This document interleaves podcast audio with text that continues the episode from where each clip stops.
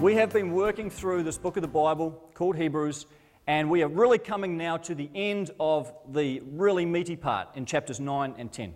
This is the part, if you've been over, over the last few weeks, you know that a lot of what we've talked about has been grace, it's been the cross, it's been what Jesus has done for us, what he has accomplished on our behalf, and all that has happened to purchase for us a relationship with God, to take away our sin to enable us to be qualified to stand in the presence of God.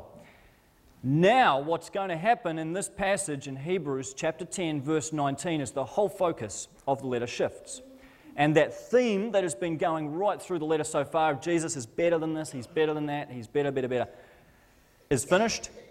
And the author now shifts into a section where he focuses much more on what we are to do how we are to live, what we are to say, how we're to think, how we are to behave.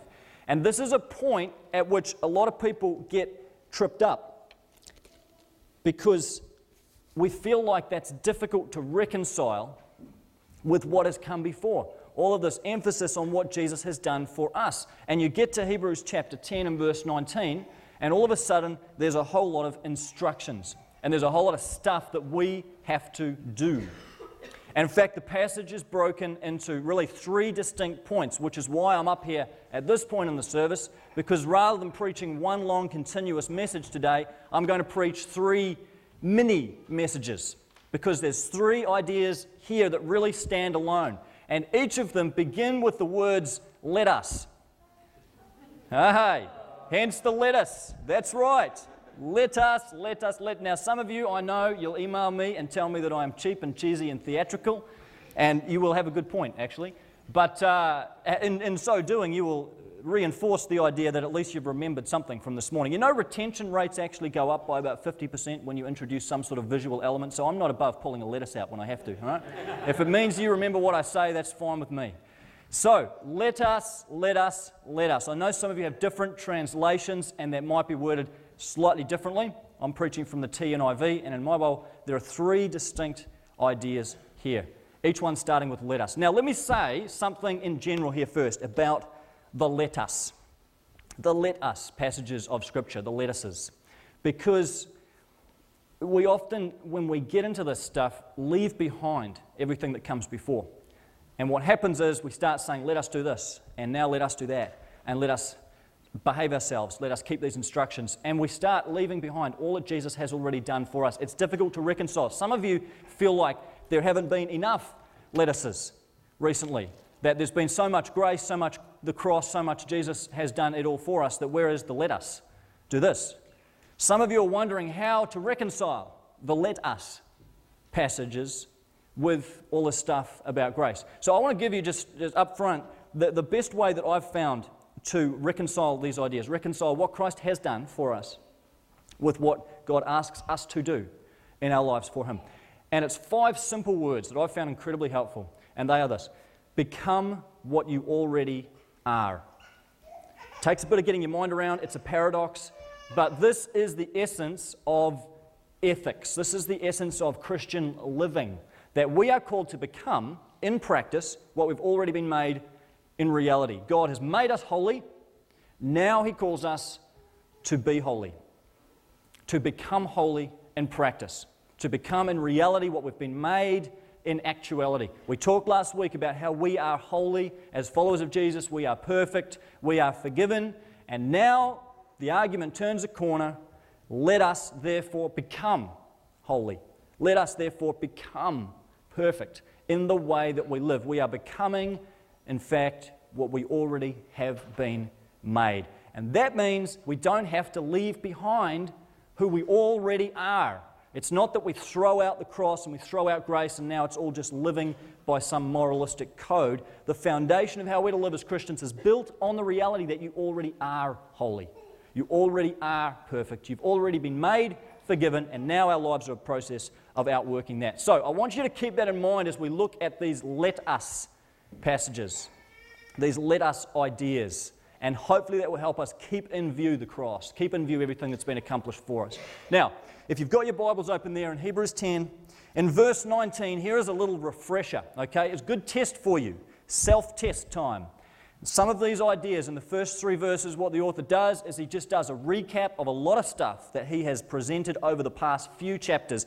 Hopefully, as we read this, some of it will trigger stuff in your mind. This is a good test as to whether you've been paying attention, whether any of this has sunk in. See if some of this stuff rings any bells with you. Verse 19 Therefore, brothers and sisters, since we have confidence to enter the most holy place, so remember this is the Day of Atonement, the idea that now you and I are able to enter into the very presence of God, the place that only the high priest could enter in the old system, only once a year, only under the strictest of conditions. We now have full and unrestricted access to the most holy place by the blood of Jesus. This is another prominent idea that it is the blood of Christ, his death, that has purchased our life, his blood that has made it possible for our blood not to be shed, but for us to have this access, to have this relationship by the blood of Jesus, verse 20, by a new and living way. So, not the old way, not the way of sacrifice and temple and Torah or law, but now a new way that circumvents all of that and is simply through allegiance to Jesus. One step, one hit, we're done. By a new and living way opened up for us through the curtain that is his body. Here is a wonderful metaphor picturing that curtain. You remember we talked about the tabernacle, having two rooms, the holy place and the most holy place, separated by a curtain. Now the author says that's kind of like Christ's body. His body is that curtain. Not that it separates us from the presence of God anymore, but it is that through which we enter the holy place. We enter through the body of Christ, as it were, because He is our sacrifice. He is the way for us to get in. He's like the curtain that we, that we go through to get into the holy place. So there's this powerful metaphor back to the tabernacle again. And verse 21 And since we have a great high priest over the house of God, hopefully by now this priest idea is becoming a little clearer that Jesus brokers the relationship between you and God. He stands in the gap between you and the Father. He mediates, he, he creates atonement, at one with the Father. All of these ideas are everything that he has already covered. And then we get to this first let us. Okay, and it is this let us read verse 22. Let us draw near to God with a sincere heart in full assurance of faith, having our hearts sprinkled to cleanse us from a guilty conscience, and having our bodies washed with pure water. All right, so here it is. You ready? First, let us. It is let us draw near. There it is. This is let us draw near.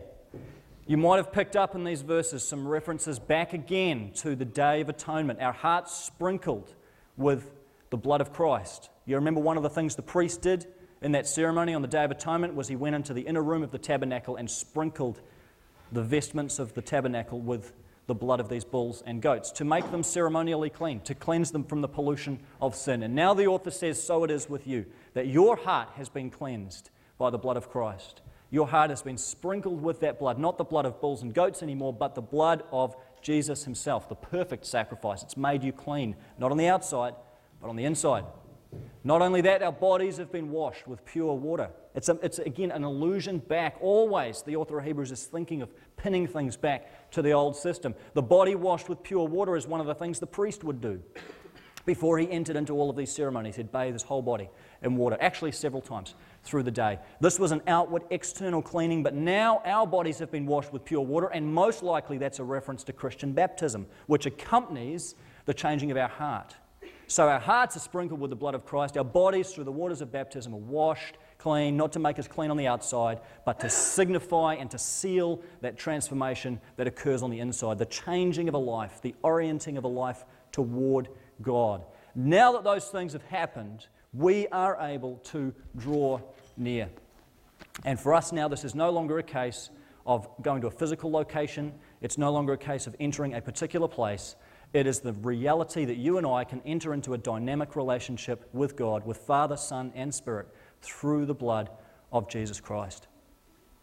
If you had told this to a Jew living in the old system, that you and I would be able to sit here this morning and sit anywhere at any time, and have a personal relationship with God. We throw those words around like they mean nothing, but if you'd said to them, Yes, I'm going to have a personal relationship, the presence of God living in my heart, I will be able to commune and talk with Him at any time in a greater and more intimate way than even Aaron the high priest, you would probably have found that they would either have stoned you for blasphemy or they would have turned green with envy at the very thought that you could have such intimate communion with Yahweh, the Creator God, the living God, the God who spoke the universe into existence.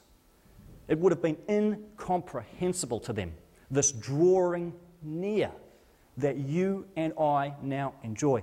And the tragedy is that we so often become blase. I think if an ancient Jew saw a lot of Christians today, the way in which we conduct ourselves with God, they would wonder how it is that we could have this unbelievable access and yet squander it like it meant nothing to us take it for granted and become so blase and so routine in our life. Don't you find that? I find that a lot in my life, that things become routine.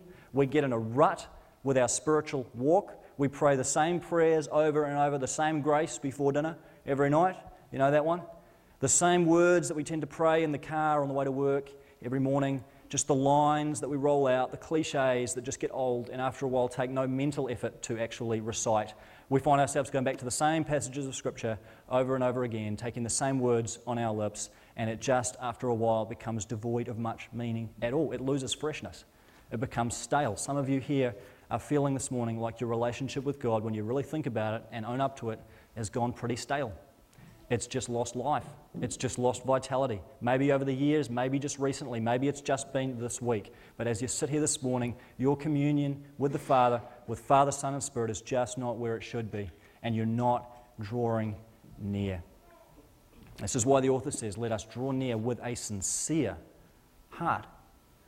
Not, not in fakiness, not in uh, an artificial kind of way, but with sincerity. And that means the inclination of your heart is always going to be towards routine, towards staleness, dryness, dustiness, and boringness in your relationship with God. Satan loves nothing more than to routinize your spirituality. And this is why, as believers, we have to be constantly pushing in the other direction, fighting that tendency. We will drift if we're not careful. We have to be pushing back all the time, finding ways to keep it fresh.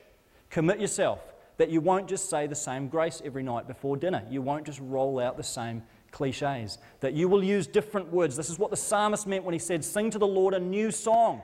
He didn't just mean write a new melody and have some new lyrics, he, he meant keep it fresh, keep it real, if you were a homie. You know, keep it vital. And we just so often, I mean, this would be a good example in church on Sunday morning that worship songs, and I'm not talking to, to you in particular, but you know how it is that in worship so often we can just find ourselves, it's just sort of, yeah, mouth the words, duh, duh, duh, Lord, reign in me. You know, the one that's classic like that is that song, is it Over the Mountains and the Sea? Your, uh, I could sing of your love forever. You know, the verse, it's so funny to look around and watch everybody when we sing that. Oh, I feel like dancing. it's foolishness, I know. Uh, it's like you don't feel like dancing at all, man. You feel like lunch is what you feel like. And we just, you know, blah, blah, blah, blah, blah. And our hearts are somewhere else, our minds are somewhere else. And friends, it's really worth thinking about the words you sing. We're going to go and have another time of worship in just a minute with the band. And I would encourage you to really think through these words on the screen. You know, just think of that last song we sang, Lord, reign in me. We all mouthed it. How many of us mean it? I heard once of a lady that used to sing that old hymn, I Surrender All, and whenever she came to the chorus, she would sing, I Surrender Some. and to be honest, it's probably more real than a lot of us that, that would mouth those words, I surrender all, and not really mean what we're saying. Sing those words from the heart if they are actually a reflection of what is going on in your heart. Press in towards sincerity. Draw near to God.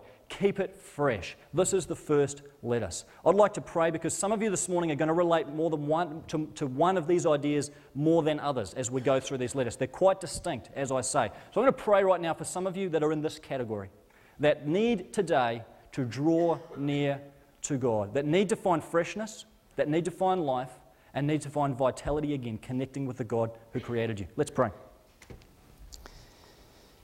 Lord, I pray for my brothers and sisters here, and I, I, pray for myself because, Lord, I know this is such a temptation in my own heart that we just lose that freshness. We know this is a temptation, Lord. We get in a rut. We get a stale relationship with you. It's like a dry, old, crusty piece of bread. And we don't want that, Lord. We long to draw near. We long to rediscover you. We long to fan the flame that once burned really brightly in our hearts, but for whatever reason may have dwindled. Father, I ask particularly for those this morning that feel so far from you that there's a massive chasm and they don't know how to, they don't know how to bridge it. Lord, draw them back again to that assurance that it is as simple as returning to you, the Father who stands here with your arms open and outstretched. It is not about going through ceremonies. It is not about having to pray particular prayers or say particular words. Lord, you just love to take us back. You don't stand here to condemn, you're not here to judge or keep a scorecard. You simply want us to return to you. You simply want us to draw near to you. Father, as we sing these songs, we may be few in number this morning, but your word says, when two or three are gathered, there I am in the midst of them. Your, your word says, your spirit inhabits the praises of your people. So we ask you, Lord, that you would come and inhabit our praises even now and help us to draw near to you through these, these songs, through this time of worship, with sincerity of heart, in full assurance of the faith that we have within us. We pray this in the name of your Son, Jesus Christ, who made it possible for us to do this. Amen. Okay, then. Are you hanging on with this crazy order today? Some of you have completely lost your bearings. Turn back to Hebrews 10.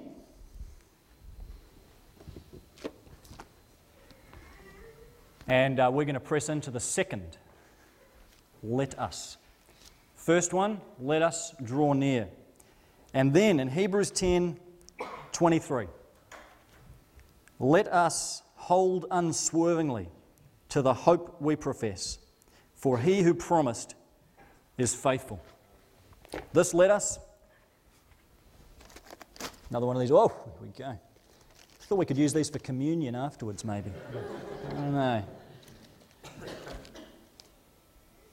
Let us hold firm. This is one of the, I think this is an area we talk about holding firm and holding on to God's promises. It's very easy to drift into cliches. You find this and, and just bumper sticker cheesy Christian slogans about, you know, hang on to Jesus and just say hallelujah anyway. We talked a little bit about this when we went through Psalm 13, the Psalm of lament. But again, remember the context into which these words are being written to a group of people who were not just facing vague fears and difficult times and weren't really satisfied with cheesy, trite cliches. For them, these questions they were facing were questions like what are you going to do when a Roman legion turns up in your neighborhood and takes the leader of your house church and drags them into prison and seizes your property and kicks you out on the street? These were difficult questions. What are you going to do when your father calls up and says, Don't bother coming around for Passover this year because you've brought shame on your family by following this fake Messiah who is no more than a peasant criminal? It's what are you going to do when you are hurled abuse at in the marketplace and called obscenities that you can't even repeat to anybody, that are so degrading and humiliating? These were the things that the readers of Hebrews were facing. Not just vague threats, not just hard times, real concrete difficulties. And though we don't face those kind of difficulties today, I know many of you are facing difficulties of your own, real struggles, real issues. For some of you, it's financial, it's right up against it with the bank balance, and you can't see how the situation that you've got yourself into is going to work itself out. For some of you, it's marriage troubles, and right now your marriage is on the rocks, and it's difficult times and you don't know whether it's heading for separation or reconciliation. You don't know how the kids are going to survive through this. For some of you, it's health problems. Some of you, it may be the loss of a loved one, or you're being thrown into the role of a caregiver for someone that you know. Some of you are dealing with intense physical pain. Real problems in a real world, the nitty gritty realities of life. And what we don't need at times like that is just a vague hope. Because so many people today live in the absence of any hope at all. There is such an absence of it in the world. New Zealand has the highest teenage suicide rate in the OECD world.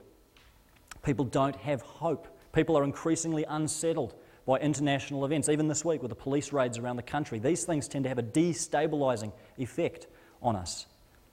And when that's not offset by a real concrete hope, something to actually hold on to, something that can actually make a difference, it just leaves us anchorless and it leaves us wondering where everything is going to work out. And this is where the author of Hebrews calls us again to hold firm, to hold on. And in order to do that, we need to be familiar with the hope that we have as Christians. How many of you could articulate clearly what the nature of our hope is?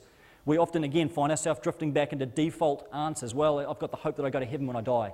Those kind of things. That's fantastic. But what does that mean? And is there any present dimension to that hope? We have, as believers, the present hope that emanates from God's Word. And hope is not an abstract commodity. It's not just a thing that you need to plug into your life when you've got an absence of it. It is the conviction that God is going to be faithful to what He has already said He will do. It is depending on the already spoken, already announced, already declared promises of God that we find in the Scriptures, which mean if we're going to be a people of hope, we need to be a people of God's Word. We need to be anchored in the hope that God has actually given us. It is familiarizing ourselves with those promises contained in the Scriptures. The promise that God has said He will never leave us, never forsake us. That's Hebrews chapter 13. We're getting to that one.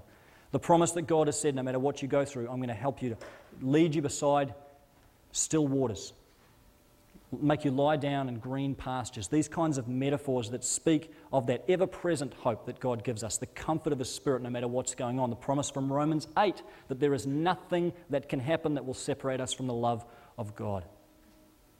The promise that though we're crushed down, we're not abandoned. The promise that though we're perplexed, we're not destroyed. The promise that this life is not the final word, that there is something that is greater to come. That one day we've talked about how Jesus is now sitting down, and the next time he stands up, it's all metaphor, of course, but the next time that Jesus figuratively stands up will be that day when God finally brings human history to a close, wraps all things up, and places them under the feet of Jesus so that God can finally be all in all when he comes and finally establishes the kingdom on earth in its fullness. It's here now in part, but then it will be here in fullness. And friends, we need to soak ourselves in the pictures in Scripture that speak of us, that speak to us of what that day will be like. Passages like Isaiah 11, passages like Revelation 21 and 22 that describe a world where there'll be no more hunger, there'll be no more tears, mourning, crying, and pain. The old order of things will be gone. The new order of things will be here when heaven and earth finally collide and become one, when the kingdom finally descends and is here. Those pictures should pull us forward. Those pictures should give us hope. We need to fight the tendency just to drift into cliches with hope. In a world that is so hopeless, we have far more to offer people than just bumper sticker slogans. We don't want to speak that kind of trite cheesiness into such a needy and broken world. Instead, we can offer the firm hope built on the firm foundation of God's word that God really is at work in this world, that He really is working and intervening in human history, and that a world awaits us, and Paul describes it in Romans 8 as a world in which the, the, the present sufferings that we experience are nothing compared to the glories that will one day be revealed. Some of you this morning, I know, are losing hope, and you're struggling to hold firm, and you feel like your grip is just loosening on this whole faith thing. Perhaps it's not at the point for you where you're right ready to give it away just yet, but you feel like you are slipping from God, that you're losing hope, that it is fading fast. And for you today, the words that you need to hear more than anything are hold firm. Today is a day for recommitment and renewal for you to come back and ask God to rekindle again in you that ability to hold on, to go another round, to take another step, to carry on just one more day. Asking God to rekindle that hope within your soul, built not on a whim, not on a vague, not, not a, I hope that maybe this will work out, but the firm hope we have that He who has promised he who has already spoken those promises will be faithful to carry every single one of them out. This is praying the scriptures, friends. It's saying, God, you have promised this. I stand on your word. I ask you to fulfill these promises now. When it comes from the authority of the scriptures, friends, there is nothing to be afraid of with asking God to make good on the promises He's made. We don't need to just cower in fear but we can step forward confidently into the hope that God's given us. I'd like to pray for those of you that are really struggling. I know there are many, and I know some of those things have been articulated. I know there are many that you've kept bottled up in your own hearts, and there's a good amount of confidentiality and privacy, and that's very helpful. But I'd like to pray a prayer that just encapsulates the love that the rest of the church and your brothers and sisters in Christ have for you. Our desire that you return to Christ that you return to that hope that is so central and that you hold on this morning. So let's pray together. Father, we pray for those in our church right now who are struggling. We pray for those who are in relationships that are fractured and severed and broken this morning. We pray for those who are losing hope that their marriage is going to be okay, that their kids are going to be okay, that their finances, that their career, that their hopes and dreams in life are going to be okay. I pray for those who have that feeling this morning like the roof is caving in, that things are just falling down around them and they don't know what to do. Lord, help us not just to offer cliches. Help us not to be a people that just rolls out the cheesy old answers, but returns to your word to find there a really firm, a really concrete, and a really practical hope that speaks to us of the comfort of your spirit in these times, not the removal of suffering, not the removal of the storm, but peace right in the middle of it. The presence of your spirit, the encouragement and the empowerment and the intercessory work of Jesus Christ on our behalf, and that future hope that you are making all things new and that one day you will establish your new creation on this earth. That our life, Lord, is just a mist that appears for a little while and then vanishes. Our days on this earth are like grass that the wind blows away. It's just a vapor. These years are so short, and the struggle and toil and hardship of these fleeting moments are nothing compared to the glories that will one day be revealed. Help us to live with that eternal perspective, and I pray for those right in the middle of darkness right now that you would encourage them and strengthen them to hold firm to hold on to you and allow your Spirit to breathe new life into their hearts, into their lives this morning. We pray this in Jesus' name. Amen. I'd like to set up the third let us for you, and then I'm going to ask some uh, people to come and do a little activity up here.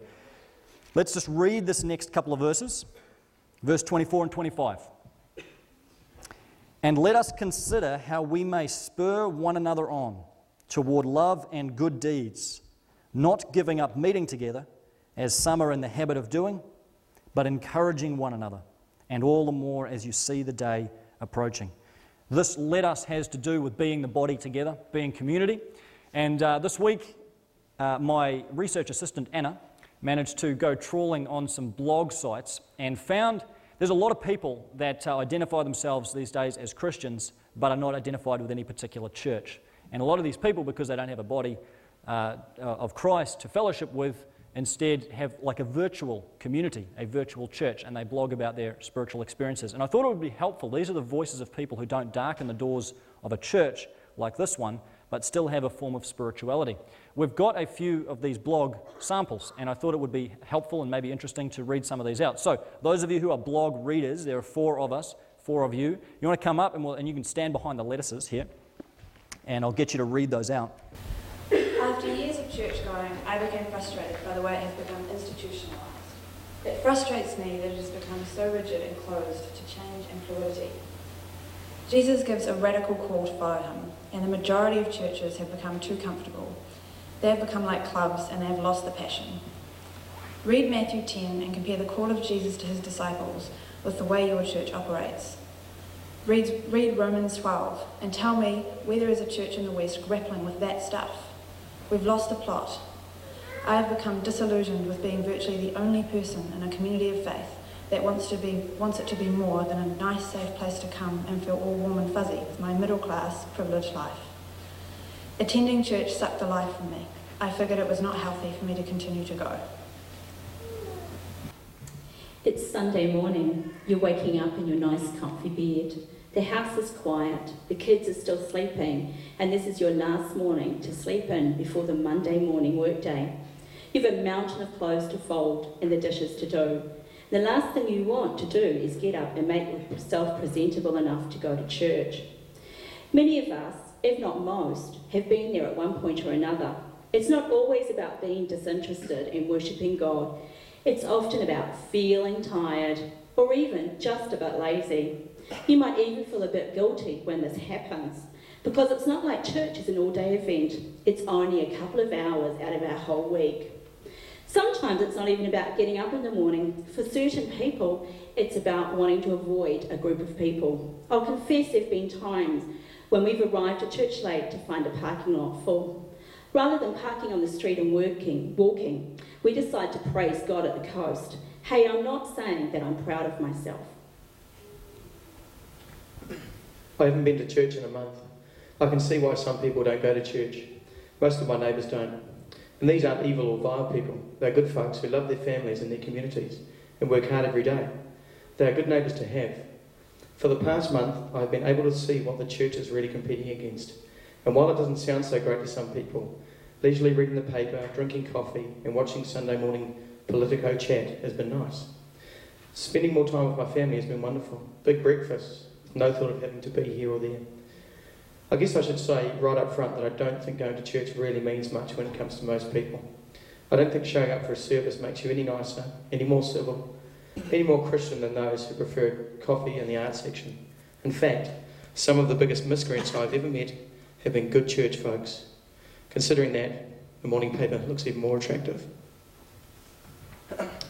Growing up in the church can really do a number on you. You definitely get a good look into the terribly flawed model of community in a place that should be a beacon of what community should and can be. After so much time in these kinds of communities, I guess I'm a little cynical about whether it's possible to have healthy community with fellow Christians.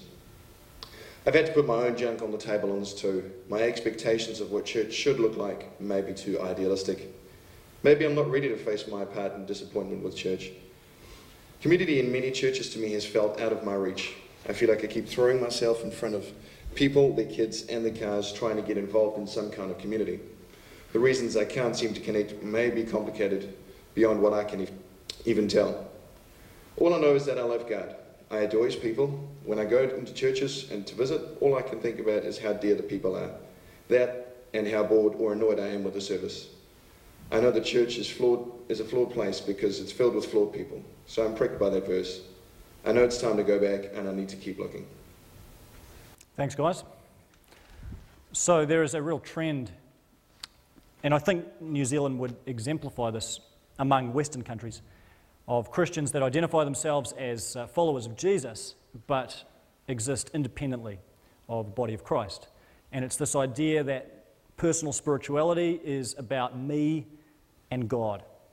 And that's as far as it goes. The reason that this is so accepted and so legitimated in society is largely because of this individualistic culture that we live in in the West that, has just built up over hundreds and hundreds of years, particularly through the Enlightenment, and it has convinced us in every sphere of life that we operate as isolated, autonomous, independent moral agents that exist in uh, distinction from each other. We emphasize our distinction and not our connectedness. Unfortunately, when people become Christians, they don't give that way of thinking up, but just import it into their Christian faith. What that means is we end up with a whole raft of people within the church, and most of us think this way to one degree or other, that understand the Christian faith as a highly individual idea. That it is my personal relationship with God that matters most, and that it is a distant second how other people might fit in with that. We emphasize personal times of reading the Bible, personal prayer times, personal worship times, my personal intimate communion with God. And often that's as far as it goes. So people become disillusioned with the church, and especially when church can become dull and boring and stuffy and institutional, people look at it and say, Why would you bother? Why would you bother with that when I can be perfectly happy in my own world. I am my own church, in a sense. I'm an island, and I've still got a thriving and healthy relationship with God. Hebrews really cuts right across that idea. And of the entire New Testament, this is really the crux at which this issue is addressed more than anywhere else. It's not only this verse, but this really brings it to a head where the author says, Let us consider how we may spur one another on toward love and good deeds, not giving up meeting together, as some are in the habit of doing, but encouraging one another and all the more as you see the day approaching. The answer that Hebrews really gives to this question of why would you bother with the church is, is an unexpected one in some ways, but it's the idea of encouraging one another. That this is something that spurs each other on. Let us spur on one another. There is no such thing in the New Testament as a Christian apart from the church. It just wasn't entertained. People were saved one at a time. You make a personal decision to hand your life over to Jesus Christ, but you are immediately saved into a body. You are immediately saved into a family, and there is a collective identity within that that transcends your own individual identity. And in fact, the individual finds their identity partly now constructed by the bigger group to which they belong. They re understand themselves as, as, as this new identity forged by this great family of which I'm a part because now my story has been caught up in the story of Jesus and I share the same story as all these other people. I've connected my life to a common narrative, the narrative of the dying and rising of Jesus Christ, who's now my Savior, who has died for me. He's my King. And I experience through that this connectedness with other people. Christianity, at its heart, is a communal and collective faith. It is about being the people of God together. What God is in the business of doing right now, between Jesus' death and resurrection and his coming again, is not just saving isolated, autonomous people. He is building a kingdom. He is building a redemptive community. And He is calling people out of the world to become part of this family that He is building. That is the sense in which we understand ourselves. And so the church, the body of Christ, becomes the primary context in which our faith is supposed to be outworked. It is the context in which we are to grow. It is the context in which we are to be trained and equipped to reach out then beyond ourselves. It is the context in which we are to build deep and lasting relationships with other people who share the same faith as us. It's the context in which we are to serve others and be served by them, to know others and be known by them, to love others and be loved by them. The whole thing is communal, the whole thing is collective. There's a corporate dimension to our faith which is so strong and tragically so lost in contemporary culture. It's starting to crack now with the onset of postmodernism, which emphasizes far more the community dimension. But this Western individualism is so rampant in the church and has distorted the picture the New Testament gives. These letters, like the letter to the Hebrews, were not written to just a bunch of scattered individuals, they were written to communities, they were written to people. And the you, you do this, you are this, you are that, is not just you, the individual, it's you, the plural. You together are the body of Christ. And one of the ways in which we give visible expression to our common identity is through meeting together, gathering together in order to encourage one another and spur one another on. That's why these gatherings are so important. Let us sit back and appreciate the irony of talking about this on Labor Day, Labor weekend, and the weekend of the Rugby Cup final. It's the reality that a lot of people are not here for one reason or another. And I'm really conscious in bringing this kind of challenge that it begins to sound really legalistic. And it begins to sound really like you need to be in church every single week unless you've got a, a, a, brilliant excuse. Friends, I know the reality is that there are things that come up. I know the reality is that there are times that you're away. That it is not about every single Sunday. It is not about this routine, this legalistic push to live by rules. It is simply the question what is the regular and consistent pattern of your life? In terms of gathering together with God's people? Is it a tendency toward coming together to worship and fellowship in these times on Sunday? Or is it a tendency towards separateness, towards doing your own thing, being your own person outside of the body of Christ? This was a big issue for these Jewish readers because the crux of the problem for them was that people were starting to drift away from the church. People were starting to drift away from the house meetings. They were going to the synagogue, but they were no longer coming to attend the church. And interestingly, the author doesn't say to them, just make sure if you're going to give up meeting together that you still stay strong in your faith. He says, don't give up meeting together, as some are in the habit of doing. Why does he press this idea of Christian gatherings? Because he realizes that there is a danger in being an isolated Christian, that that can so easily become a halfway house to simply becoming detached and isolated from Christ. I realize there are many good and godly people that don't belong to the visible body of Christ. But I would argue that it is impossible to mature fully as a Christian, to really become a fully devoted disciple of Christ outside of the context of the church family. This is the way God's designed it. He's made us communal people, He's given it as part of our relational DNA. He saved us into a people and part of the visible expression of that is a commitment to prioritize meeting together, gathering together. And we do this in part to encourage one another. Your presence here this morning is an encouragement. It should be an encouragement. It should be an encouragement to the people around you. The very fact that you showed up today should encourage your other brothers and sisters. It encourages me, it should encourage you. There should be this mutual fellowship and edification by simple virtue of the fact that we share a commitment to come together as God's people to worship, to gather around the, the Word and the sacraments in order to exhibit the identity that we have as the collective people of God. In so doing, we are testifying to the great tradition that traces right back to the first century of God's people gathering together weekly on the Lord's Day to break bread together, to listen to teaching of the Word, to fellowship with one another. This is something that has been a hallmark of the church down through the ages. It is something that will be central to the life of our church, not just because it's what we think good Christians do, but because it is part of manifesting our identity as the people of God, and it's a way in which we can continue to spur one another on. And from this meeting, other meetings spin out, like life groups, an environment where you can be more interactive. You can actually share life together. You can really know others and be known by them with greater proximity than you can on Sunday morning. And let me just give, give a plug for life groups. If you're not yet in one, I'd encourage you to join one. Weekly, bi weekly, whatever they are, groups of about 5 to 15 people who meet together to go deeper than we can on Sunday mornings to really get into each other's lives and begin to connect. And we've found people that join a life group begin to feel like they belong to the church far more than people that just come along on Sunday mornings. Again, I don't say that to condemn you. I say that simply because there are many people that say, Well, I don't really feel connected to the church. I don't really feel like this is my home yet. And the first question back is always Have you joined a life group? Are you in some context where you're meeting with others, connecting with people outside of these situations? Because even in a church of this size, it's tough to do it all on Sunday mornings. It just takes a more intimate gathering. If it's not a life group, then find a few people, go along to a men's breakfast or a women's breakfast, begin to connect, begin to build relationships, and find ways to get to know others and begin to go deeper. Ultimately, that is what anchors you into a body. That is what enables you to spur one another on. So I'd encourage you to prioritize these times. I, I, I, was tempted to just preach the same message five weeks in a row just to catch everyone that actually comes to shore because I know we're kind of on a five week rotation with some people. You know, for some people, regular church attendance has become one and two, or I'll go faithfully one and three.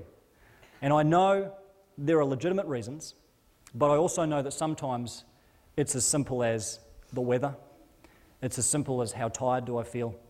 It's as simple as what's on TV. And don't give me the excuse of staying home to watch Shore on air.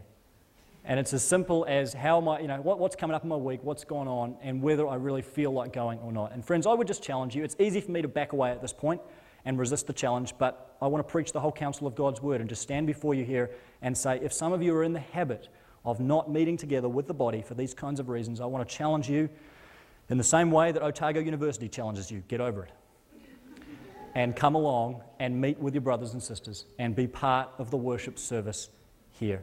And be here not just to receive, but to give for what you can contribute, for how you can encourage. If you're feeling disconnected, look at how you can connect with other people. Look around after the service for people that might be on the margins, on the fringes, and see what you can do. It's an important part of spurring one another on. And I realize that I'm preaching to the already convinced today, but hey, you can get this CD and you can give it lovingly and anonymously to someone else who maybe needs to hear it. So let me pray for you, and particularly for those of you who are in this boat today.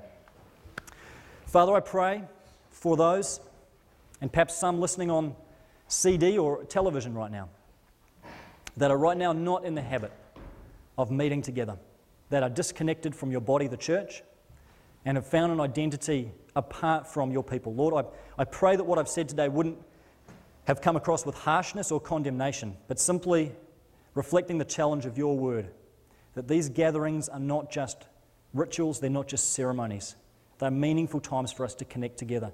And there's a reason that your word challenges us not to give these up. There's a reason the author of Hebrews pinpointed this issue and brought it right full front and center to the attention of the people he was writing to.